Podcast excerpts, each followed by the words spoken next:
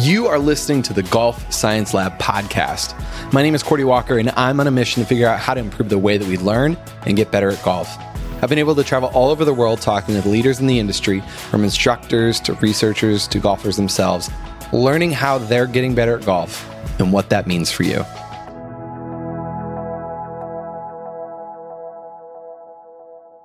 Hey everyone, welcome down to a new mini series. Over the next three days, we are going to dive into some game management coaching to get you started in the right direction with some mindsets and tactics for this season. In the past, we've had on some experts like Mark Broadie, Scott Fawcett, who brought some clarity around statistics and some concepts. And today we're getting some coaching. We're getting some, some coaching from someone who really knows how to help people shoot lower scores. His name is Will Robbins. He's a great friend of mine and I always enjoy sitting down to talk with him and learn from him. He is serious about helping golfers lower scores and he is good at it. You might have seen him from his program called the scoring method. And I wanted to have him on over the next three days to drop some knowledge, give us some practical info and then some homework so we could go out and actually take action. So this is three days to lower scores. Let's get into day one Make sure to subscribe uh, wherever you're listening to this so that you can catch these next three days. Let's get to it. Will, you're the expert coach at helping us lose shots off our scorecard. And over the next three days, you're going to teach us some of the best methods around course management and strategy to help us lower those scores. So day one, I know you have a specific thing you want to talk about. Where are we going? We've just got to get rid of blow up holes. We've we've got to stop watching golf on a Sunday and thinking that all professional golfers make birdies and that's what we need to do more of, and start to realize that really what it's all about is keeping the big numbers off the off of the scorecard, just plain and simple. And you know what's really fun about that? Uh, Scott Fawcett, I remember back to to one of his workshops or something saying that Tiger lowered his scoring average one year, and he lowered his scoring average by having less birdies actually instead of having more birdies like you think, he had less birdies, but he had less double bogeys and less and he just won average. the Masters uh, by having no double bogeys, and another gentleman had two double bogeys on the back nine and lost the Masters, Mr. Molinari. So.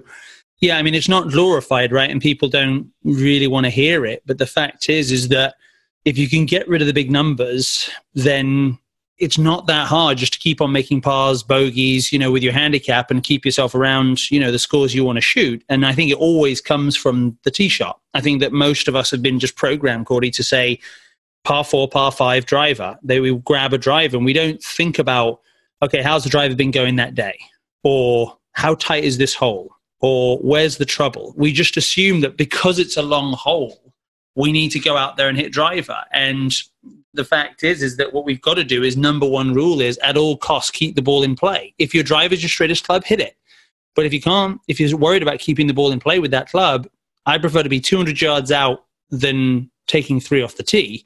Uh, you know, so the fact is is that it, it all starts with your selection of club and how aggressive you're playing off of the tee box. But Will, Mark Broadie says that we need to hit it as far as we possibly can. And this was the best thing the other day. So uh, on our scoring method page, I see Sylvia, my assistant, even posted. Someone said, "But Will, Mark Broadie says, in all uh, every shot counts. Get it as far down as possible." And so I, she posted the video of Mark Broadie saying, and me asking him, Mark, so many of my players tell me, "Hey, I'm meant to get the ball as far as close to the green." And his specific words are, "No, you have to get the ball as close as you can safely to the green without losing a golf ball or out getting a penalty. So, yes, you want to extend your go to club. If that's a four hybrid or a six iron, you want to get to a five iron or a three hybrid and try and get it from 190 yards to 210 yards.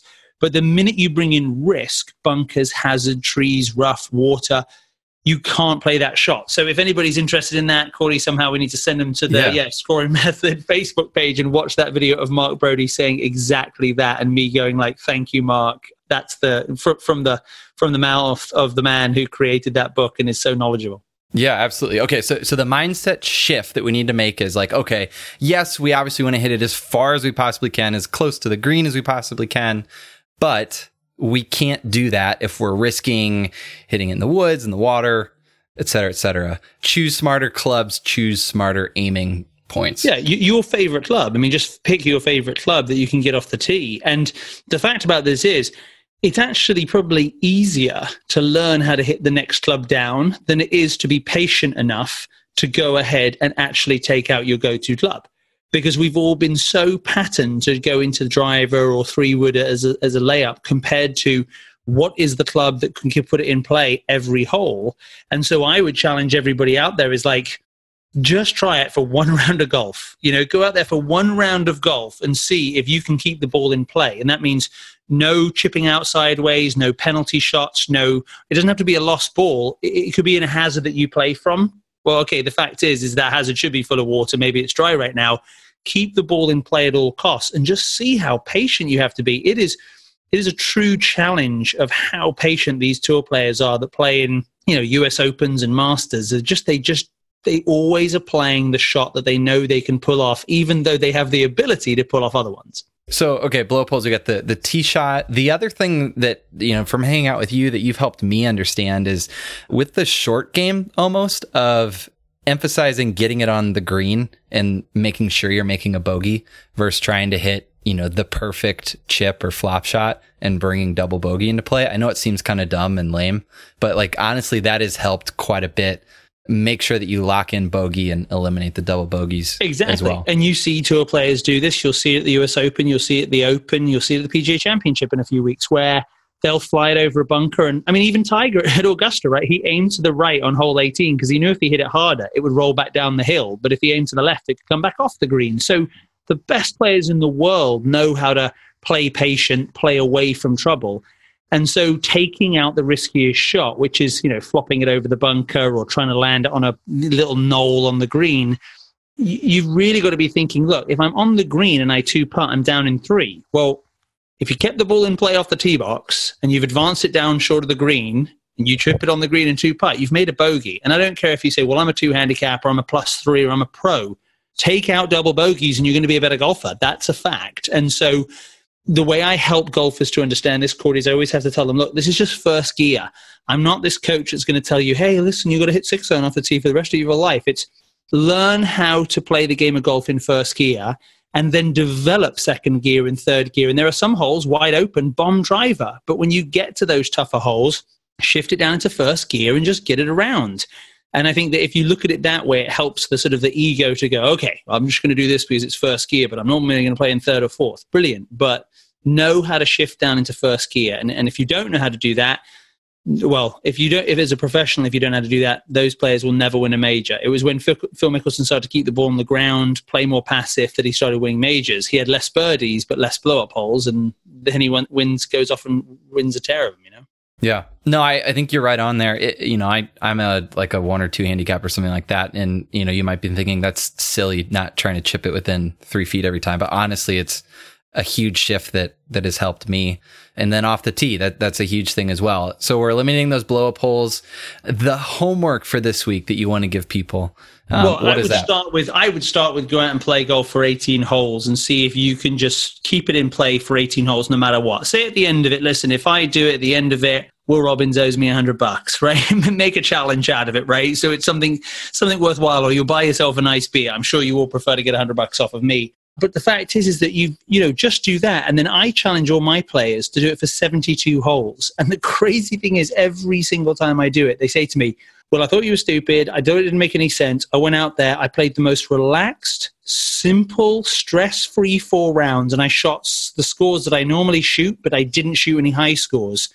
Yeah, because you took off the pressure, you took out the blow up holes, and when you take off the pressure, then you actually start to execute the shots better because you're not stressing out trying to drive on a hole you shouldn't. So I would challenge you to 72 holes, and I would love to see it. You know, they can. Is the best way, Cordie, for them to reach out? Just go to the scoring method. Um, Facebook page or something to make comments, or how can they? Make- sure, yeah, that, that's a way that they can get in touch with you there. Um, yeah, love to see it. You know, reach out to me on Facebook or Messenger, but just lo- love to hear your thoughts and feedback because it just it amazes me whether I'm working with a scratch golfer or someone shooting 100, how relaxed they become when they play the game of golf, when they're playing and learning how to play in first gear. And just to clarify this, on those 18 holes, 72 holes, you have to have like a, a, clear shot to the green on every hole. Is that what qualifies? Um, yeah, a clear shot that you, yeah, I mean, basically for sure, no penalties. Okay. And I consider a pen, penalty if you're plugged in the face of a bunker, that's a penalty. You know, if you're stymied behind a tree and you can't advance the ball forward, that's a penalty. So if you're under a tree and you pitch down to the fairway and you're on the fringe of the green, that's fine. So I'm looking at really penalty shots and shots where you have to literally play backwards or sideways because you physically cannot advance the ball to to, to around the green. Perfect. All right, Will, that's day one. We'll be yeah, back for day great two. stuff. Thanks so much for listening. Thank you, Will Robbins, for hopping on. If you have your homework, if you go out and do that, make sure to post a picture of the scorecard, tweet at Golf Science Lab or at Cordie Walker, or head over to the Golf Science Lab Facebook group, post it in there. Check out what Will is doing at thescoringmethod.com as some free video training, three scoring killers. You'll want to go through that. All right, we'll see you tomorrow.